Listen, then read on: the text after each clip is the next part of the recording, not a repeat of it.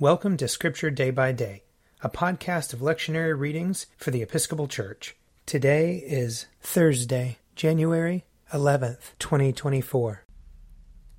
A reading from the book of Genesis. Cain knew his wife, and she conceived and bore Enoch.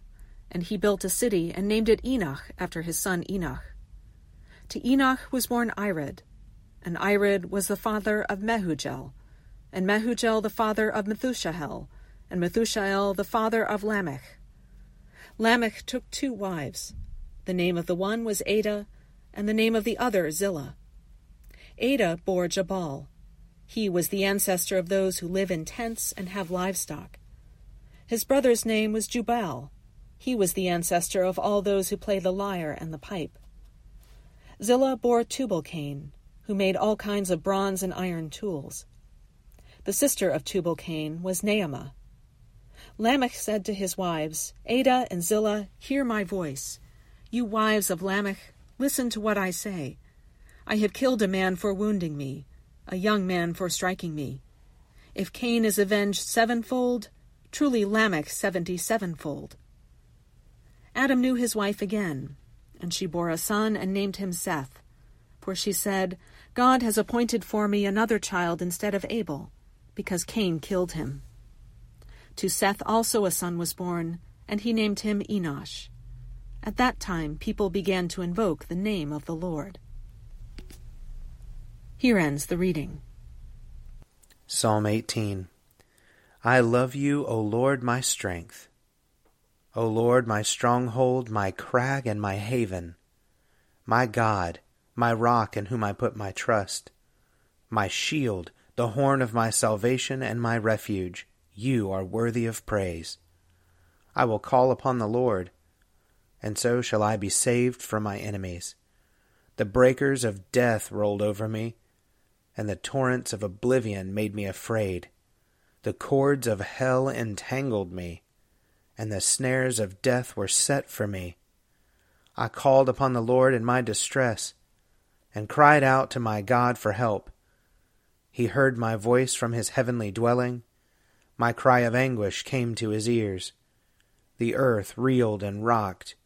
The roots of the mountains shook. They reeled because of his anger. Smoke rose from his nostrils and a consuming fire out of his mouth. Hot burning coals blazed forth from him. He parted the heavens and came down, with a storm cloud under his feet. He mounted on cherubim and flew. He swooped on the wings of the wind. He wrapped darkness about him. He made dark waters and thick clouds his pavilion. From the brightness of his presence through the clouds burst hailstones and coals of fire. The Lord thundered out of heaven. The Most High uttered his voice. He loosed his arrows and scattered them. He hurled thunderbolts and routed them. The bed of the seas were uncovered, and the foundations of the world laid bare. At your battle cry, O Lord, at the blast of the breath from your nostrils. He reached down from on high and grasped me. He drew me out of great waters. He delivered me from my strong enemies and from those who hated me, for they were too mighty for me. They confronted me in the day of my disaster, but the Lord was my support. He brought me out into an open place. He rescued me because he delighted in me. A reading from the letter to the Hebrews, chapter 3.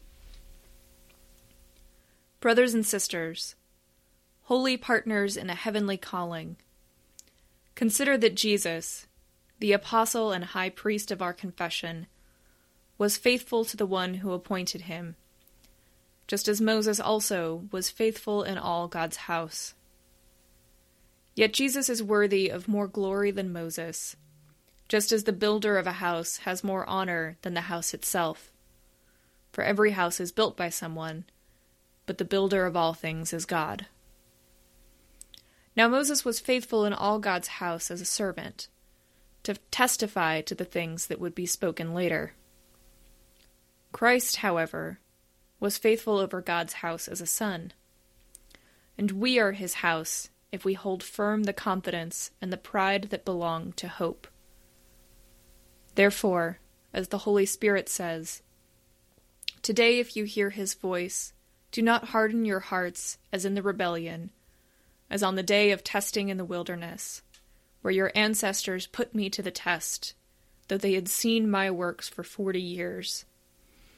Therefore I was angry with that generation, and I said, They always go astray in their hearts, and they have not known my ways.